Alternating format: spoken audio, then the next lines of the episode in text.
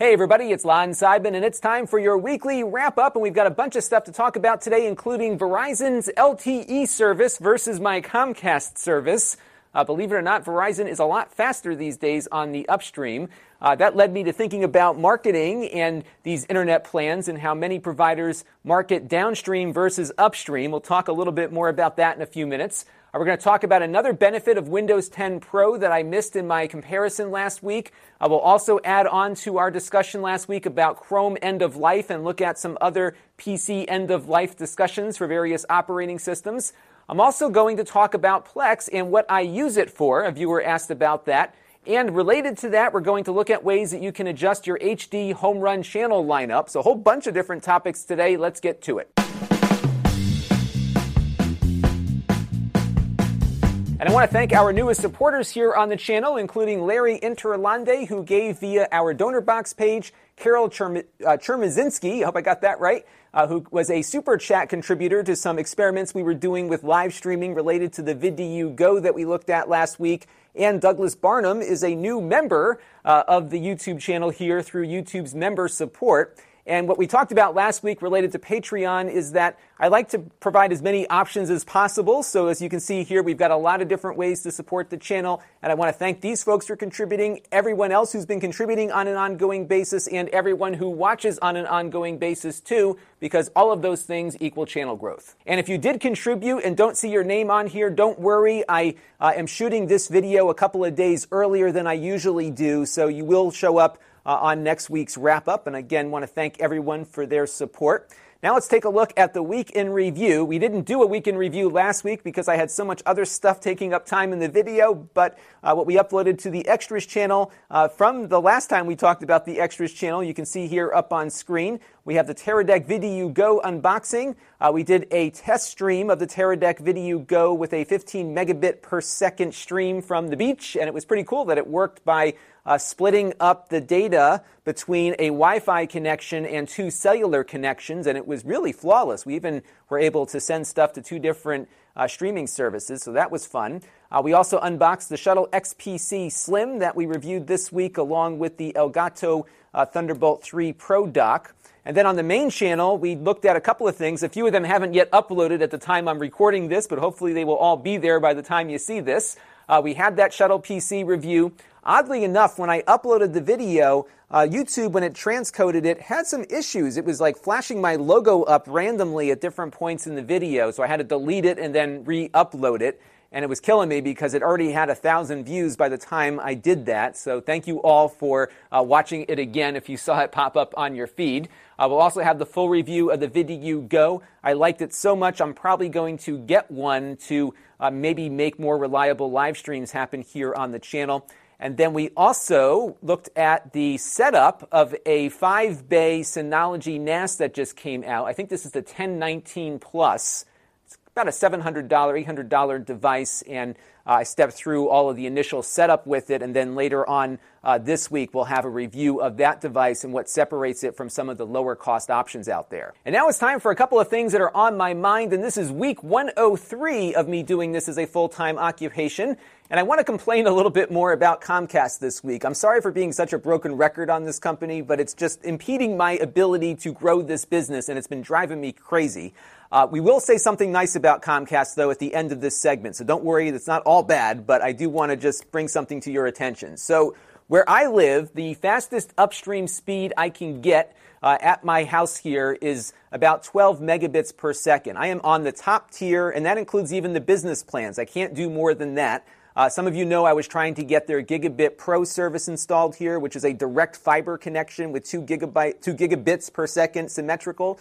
Uh, I was not eligible for that after they did their on site survey because they thought I was only 700 feet away from the nearest node to plug into, but as it turns out, I am 38,000 feet away and it was not going to be a cost effective installation for either party. So I went, you know, just around town the other day because I was playing around with that VidiU Go and I was wondering how Verizon's service has improved over the years. And I pulled into my Dunkin' Donuts parking lot to get my coffee and I ran a quick speed test. And to my shock here, I've got 50 megabits per second symmetrical on my smartphone.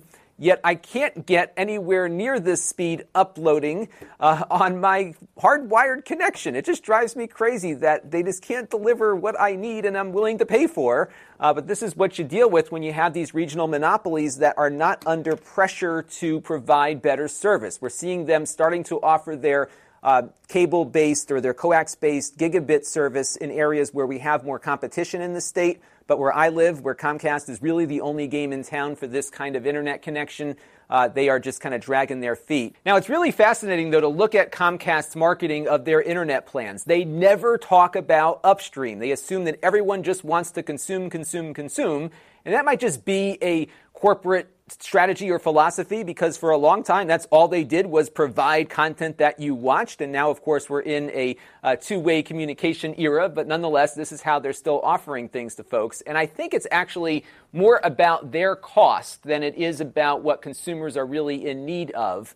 Uh, even when you look at the uh, business plans here, again, it is all focused on consumption. When I called the business office to see if there were faster upload speeds in my area, uh, the guy I talked to said, Oh, yeah, it's 300. I said, Yes, 300 down. Is it 300 up also? He said, Yeah, it's 300 in both directions. Then he called me back an hour later and said, Oh, I made a mistake. It's only 12 up like you have now. And I said, Forget it, because they wanted to charge like twice as much for this business plan versus my uh, personal cable account. And the other thing that bothers me about the direction they're taking here is that they are communicating this to policymakers like they're doing something good here to make them not be so concerned about the large regional monopoly that they have. So, this press release was one that I got uh, last April when they started rolling out gigabit internet service in Connecticut. Uh, this was a year ago, almost a year ago now, and they were talking about how this is going to be all over the state. Guess what? It still isn't where I am, nor in many other parts of the state that are lacking regional competition. Uh, and again, all focused on downstream. And again, focused on publications that cover state policy. And I think if lawmakers were getting concerned that we were falling behind on broadband here, they would read this and say, hey, everything is good here. We're in good shape. Comcast is making progress. It's pretty reasonably priced. Uh, but they made no mention of upstream in this, and it wasn't until I uh, contacted the PR rep for clarification that I learned that it was 35 and not even close to even half the uh, downstream speed here. And they are just dragging their feet on this because I think it'll cost them a small fortune uh, to upgrade all their equipment to support some of the symmetrical gigabit speeds that the DOCSIS 3.1 technology can provide. They've got to probably change out cable nodes, they've got to change out amplifiers, and uh, so long as they are not getting consumers excited about uploading, they don't have to worry about having to upgrade that equipment that quickly. And I think that's really what is driving a lot of this here. It's cost, and when they don't have competition, uh, there's no need to be really fast about this, especially if they can keep consumers and policymakers distracted by downstream performance. And I think this is holding us back in many areas. Now, there is some competition in my state. We've talked about Go NetSpeed before. Uh, this is a small uh, fiber provider that started operating in the Hartford area in Connecticut, where I live.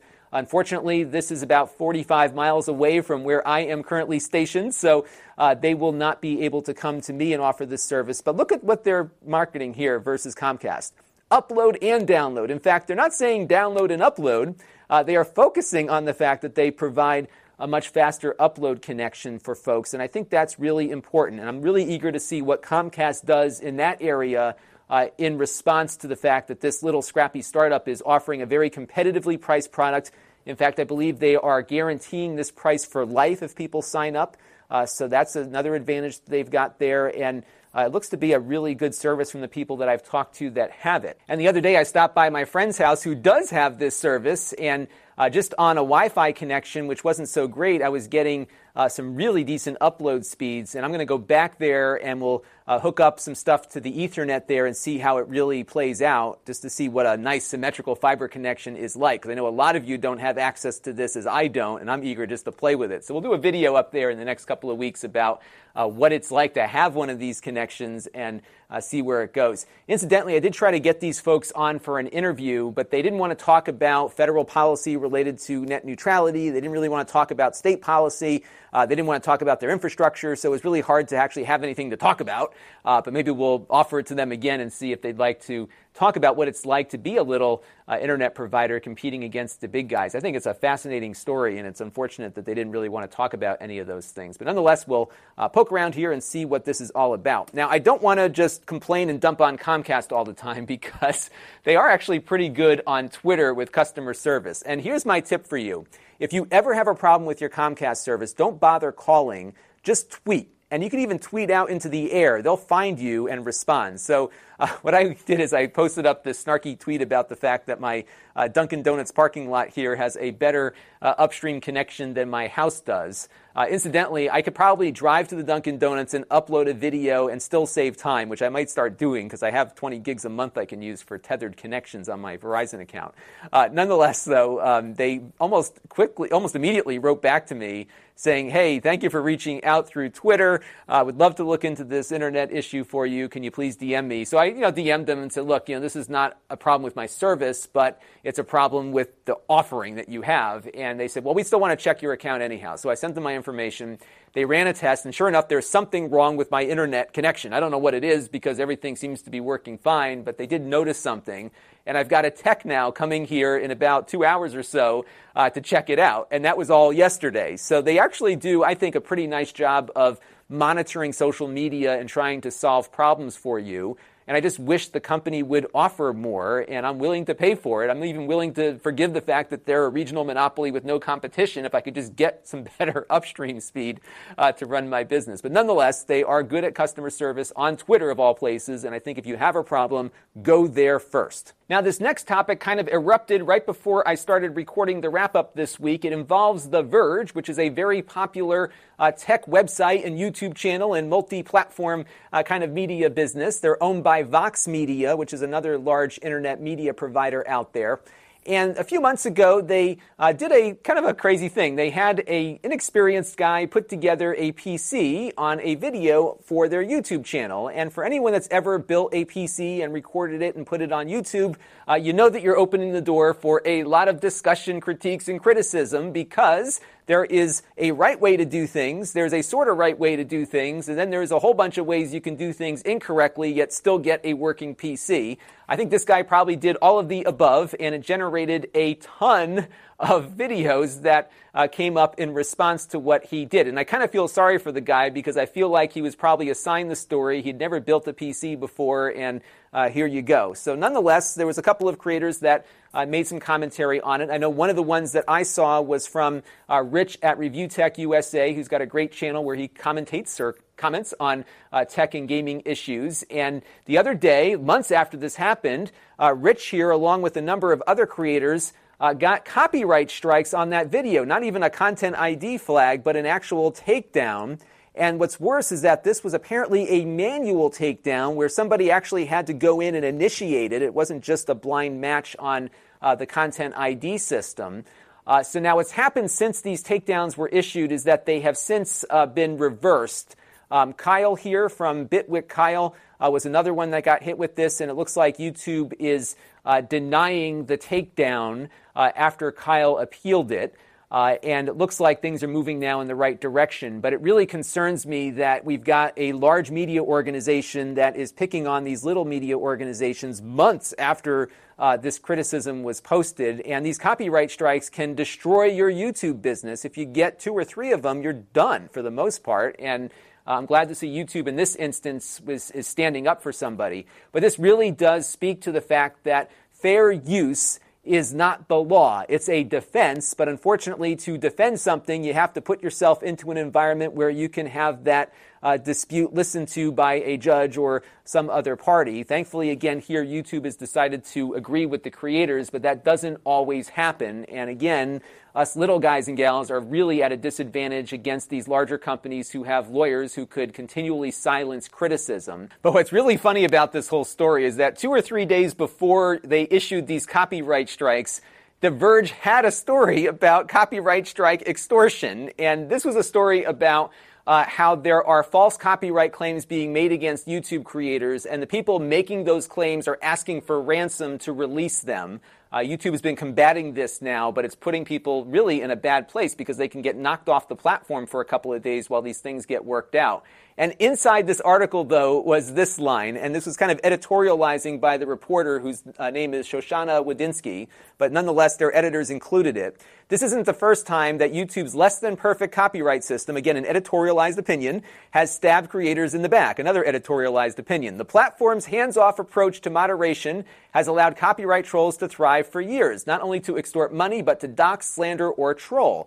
They can also be used to suppress negative news. Some companies have served comedians with copyright strikes in attempts to stifle any videos mocking their brand. And this is exactly what they did two days later. I don't know if they got the idea from the article or what, but the timing here is not good. This article was published on February 11th, and I believe these copyright strikes were issued on February 12th or 13th. So do the math there, but it's just kind of funny that this happens. All right, I'm sorry to jump into the middle of this segment with this poorly formatted video. I'm actually away at the moment, and I shot the weekly wrap up a few days early because I was going to be away so I apologize. But uh, The Verge did issue a statement, and it's as bad as I hoped it would not be.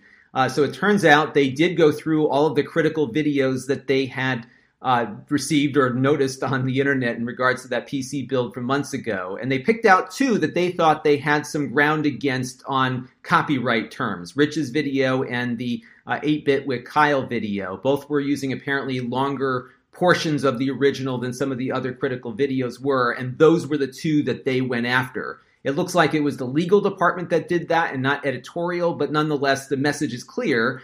Uh, they were trying to go after smaller creators in a brand protection effort here uh, to silence critics and really, by extension, uh, prevent future criticism by others. Because if you know that The Verge is going to go after you for criticizing them, you might think twice about doing that on YouTube, it's interesting. If you look at the Verge's Social Blade statistics, they, they're a pretty sizable channel as a YouTube channel, but uh, there are a lot of independent creators that are larger, uh, many with smaller numbers of, of subscribers, but actually get more traffic and more viewership from week to week. And they have some competitive issues here that I'm, I think are probably driving a lot of this. Uh, what we found in the tech industry, or any industry for that matter, that when you have a large incumbent organization like these media companies, uh, you have a scenario where you might start to feel threatened by some young, scrappy startups that don't have the overhead costs that you have. And what's happened throughout history is that these larger conglomerates go out and sue to try to slow the competitors down or put them out of business. Sony did that with emulators back in the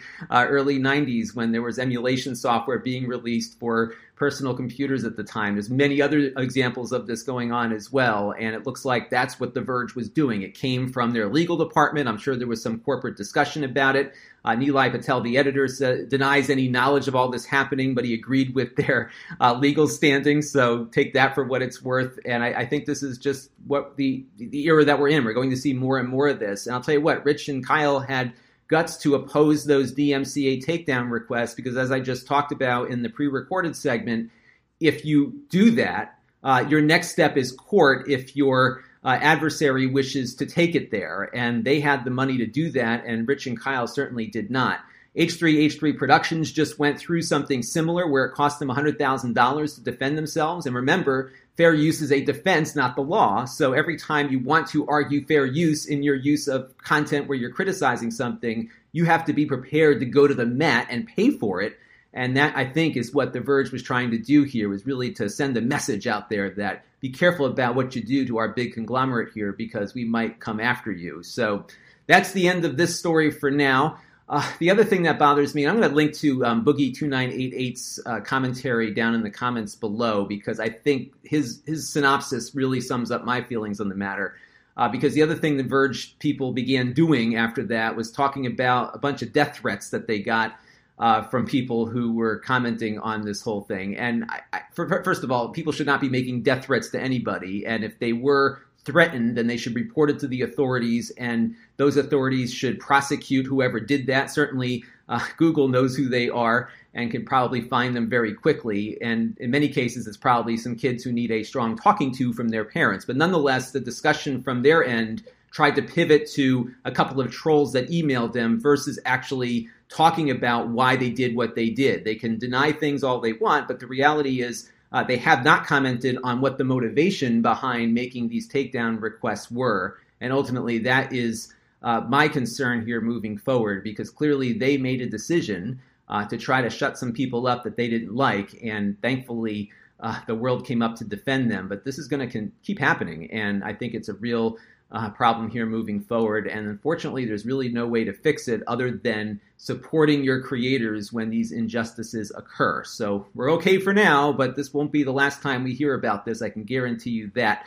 And we'll move on now with the rest of the wrap up. And now it's time for a Q&A from you, the viewers, and we're going to continue some discussions we started last week to begin with. Uh, this first comment came in from Digital Guy about some of the differences between Windows Pro and Home that we talked about last week. And one of the things that I didn't even know about on Pro is that you can pause updates, and that was something Digital Guy pointed out in his comment here. Uh, so you can go onto this page to learn more about it. But if you are on Windows 10 Pro, you can go into your update settings in the control panel and actually pause them so they don't interrupt your work. Now, on Windows 10 Home, when the update is ready, you can schedule when it installs, but you really can't get around it. It's going to install at some point, sometimes when it's not always convenient. Pro will give you the ability to hit the pause button, but they do note that after a certain amount of time, or if you cancel the pause, You'll need to get yourself up to date before they let you pause again. But if you've been frustrated over your Windows 10 updates taking over your life, you can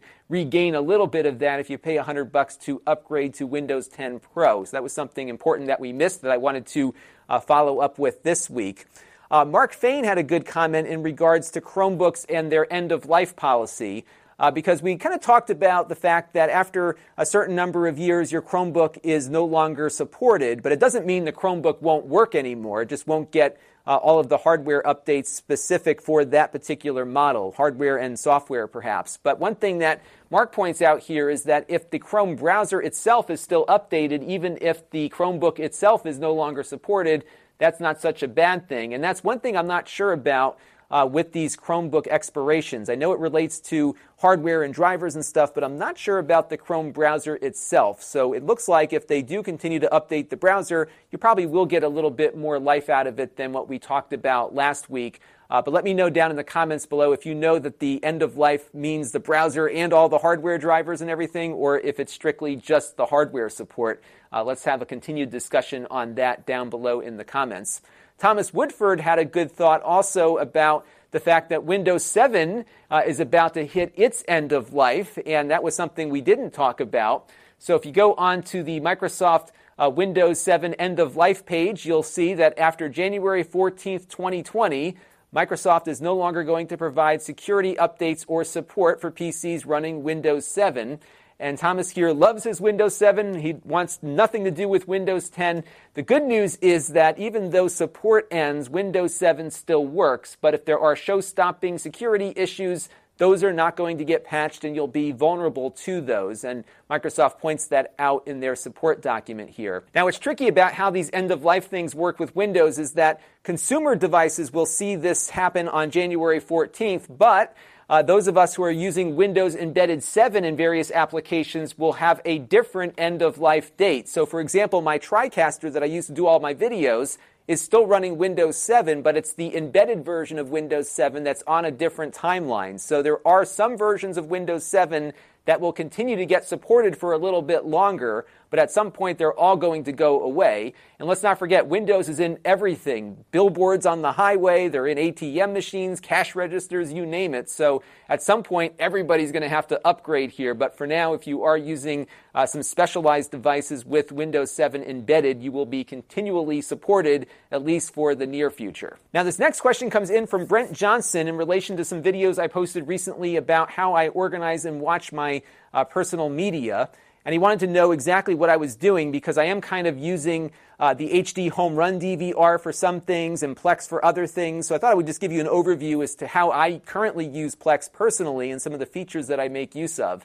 Uh, so when I first got going with Plex, the big thing I wanted to do was uh, just have a nicer way to organize all my movies. I really like how they provide all the metadata for you. So if I go into my uh, movies folder here, I can uh, drill down into all the Blu-rays that I have stored on my uh, network attached storage here on the network. And one of the things that's been great about using Plex on the NVIDIA Shield uh, is that I'm able to get 4K movies with HDR uh, as well as Dolby Atmos sound. And I really like that convenience of just being able to uh, turn up a movie whenever I want and uh, have it available on any of my TVs around the house. And the 4K stuff has been just great to have in addition to all of my 1080p content. It's a really killer combination to have all of those things. But I also use the HD Home Run DVR uh, for recording TV shows. And the reason why I still use the HD Home Run DVR system in the house is that it's a lot faster. So I've got my uh, local cable access channel here running on my iPhone, uh, but I could easily switch to another channel here and things just spin up a lot quicker. In fact, uh, on my NVIDIA Shields, things are almost instantaneous, especially when I pull up some recorded content, because the HD home run system doesn't do any transcoding or anything that slows down the process. It just feeds you whatever it's got. Uh, and as a result, if you're skipping through commercials or just trying to pull up another show, uh, it's like almost instant. You push the button on the shield, and then no matter where you are in the house, things just come up and start playing. And I just love that uh, speed of that interface and just how all how well everything works compared to how my cable boxes used to work. In fact, my mom's got the X1 operating system from Comcast, and uh, my HD home run and shield stuff is faster than what Comcast provides customers. It's really that good. Now, where Plex comes into play is that I'm able to point Plex at my HD Home Run DVR recording directory. Uh, so I am running both the HD Home Run recording engine and my Plex server on the same NAS device. So anytime HD Home Run records something, it's available to Plex, and I can just pop in and watch this stuff anywhere I go. So if I wanted to see Manifest, for example, I can just tap on this, and this is all the stuff that it recorded off the air and I could download it using the offline uh, viewing feature, which is another thing I use quite heavily on Plex, especially when I, am traveling. I can put a bunch of shows on my phone and just watch offline on a plane or a train or a car or whatever. Uh, and it just organizes everything just like the HD Home Run does, and I can manage the files from either location. Uh, generally, what I do is uh, in the house, watch everything on HD Home Run, and then delete from the HD Home Run when I'm done, and then it will uh, update Plex automatically because Plex is always looking in its directory to see what's coming up. But they really do uh, work quite nicely together. And sometimes, if I am away from home and I want to catch something on the news or whatever, I can go over to the uh, live TV and DVR feature and then stream live television from my Comcast cable through my HD Home Run Prime and Plex uh, to my phone or computer anywhere I am. And I've done that quite a bit. What I love about Plex is that you can adjust the bit rate. So if I don't really care how good the video quality is, I'll just stream to my phone at a low bit rate just to get an idea as to what's going on. And it's a very flexible way uh, to watch TV remotely. Uh, Comcast does offer a similar service for free that I've used from time to time as well, but I often just go to Plex because I just like it because it's mine. Uh, and I'm able to, again, stream live television through Plex with its real time transcoding features that uh, my NAS is able to take advantage of. I am starting to do a little bit more with music on Plex as well. We did that video with Tidal the other day, which I'm still uh, trying to figure out if it has a place in my life. Uh, what I like about uh, Plex is that I can store my FLAC audio, my lossless audio from all the CDs I've been starting to archive from my youth. Uh, and that's been kind of a fun project. I really like how it has all the metadata maintained there. Uh, Tidal actually integrates quite well with it. My struggle with Tidal is that I'm on this really cheap, like short-term uh, demo subscription, so I think it ends next month. I was paying $1.99 a month for three months. Uh, and I, am just having a hard time justifying the $20 a month for their lossless audio service. And the reason is, is that most of the time, if I'm in the car or I'm listening to my uh, AirPods or whatever, I'm listening to compressed music anyhow, and I'm not gaining the benefit of this lossless audio. So I'm thinking I'll probably not stick with Tidal and I'll continue archiving all my CDs on Plex for the stuff that I really uh, want to listen to with the best quality from time to time, and then uh, use my other subscription services for other things. So that's how I'm using Plex. I would love to hear how you're using it down below in the video description. And in full disclosure, uh, both Plex and HD Home Run are occasional sponsors here on the channel, but they did not sponsor this segment. Now, one of the things that the HD Home Run hardware does is that it compiles a list of all of the available channels it can get. Uh, so I have the HD Home Run Prime that's hooked up to my cable system, and it gives me everything that uh, Comcast offers me, but I don't always want to see that on my channel listings. And there is a way to customize it so that uh, you can remove channels from all the applications that HD Home Run devices support. So let's take a look at how to do that right now. So what you need to do is go to my.hdhomerun.com And what it will do is it will tell you which devices are on your network. And you can see here my HD Home Run Prime is listed. I've got 162 channels available. If I click on that channels option there, uh, you'll see all the available channels that I have uh, on my lineup. And you'll see here that I've got X's through all of these music channels.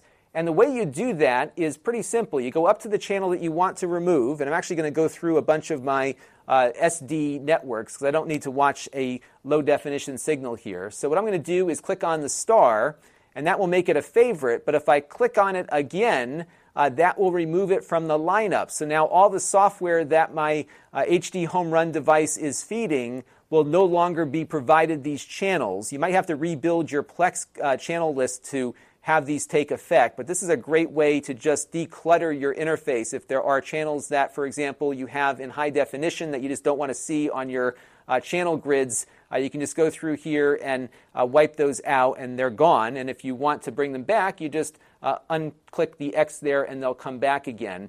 Uh, some apps allow you to view your favorites. So if you do uh, favorite a channel, so for example, if I did like National Geographic here, uh, that would show up on my list of favorites and could be a little faster to access at certain points. And if the app you're using supports that, uh, your HDHomeRun will pass along a list of those favorite channels as well. Pretty simple and worth doing uh, if you want to declutter your interfaces. Now, our pick of the week this week is an older game that I picked up on Steam the other day for five bucks. It's called Papers, Please, and some of you may have played with this before.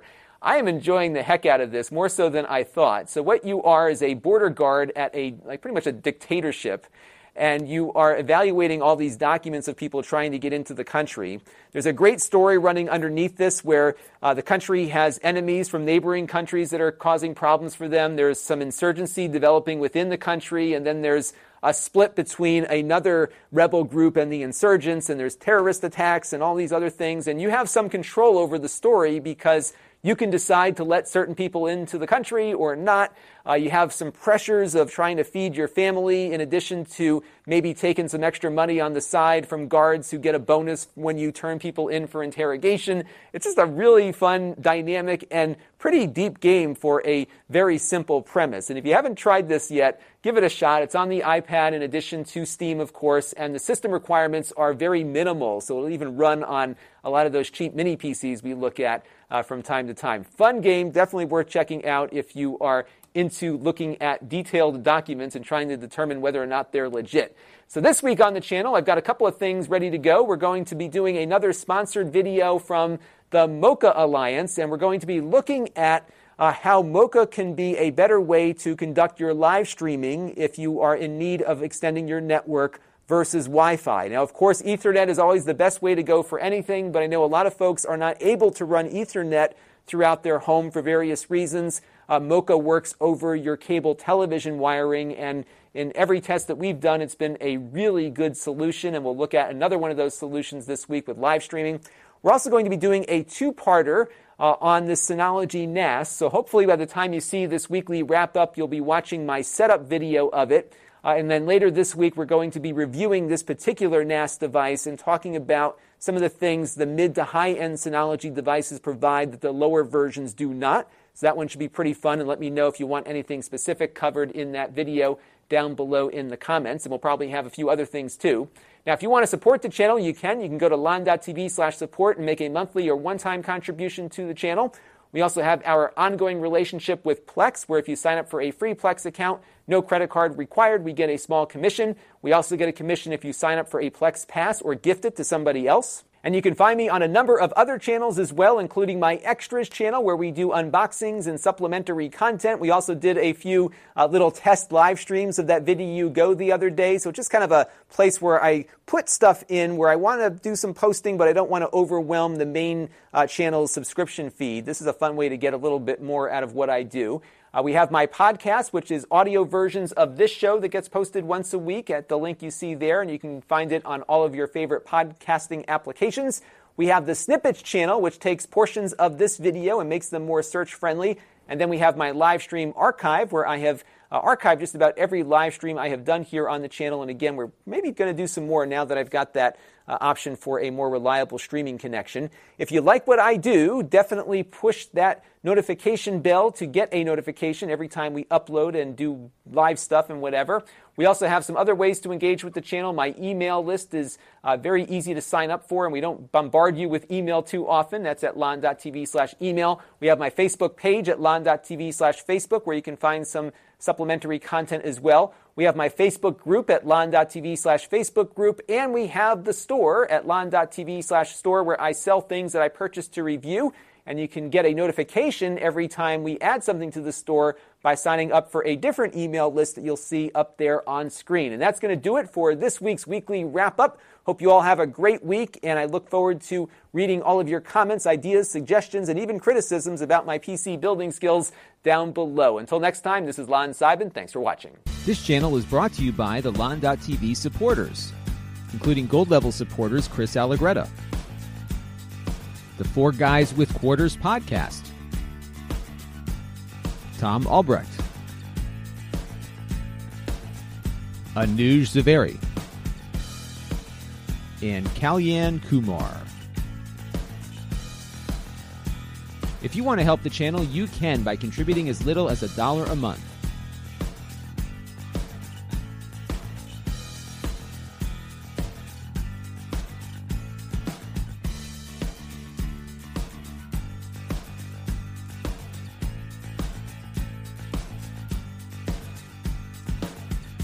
Head over to lon.tv slash support to learn more.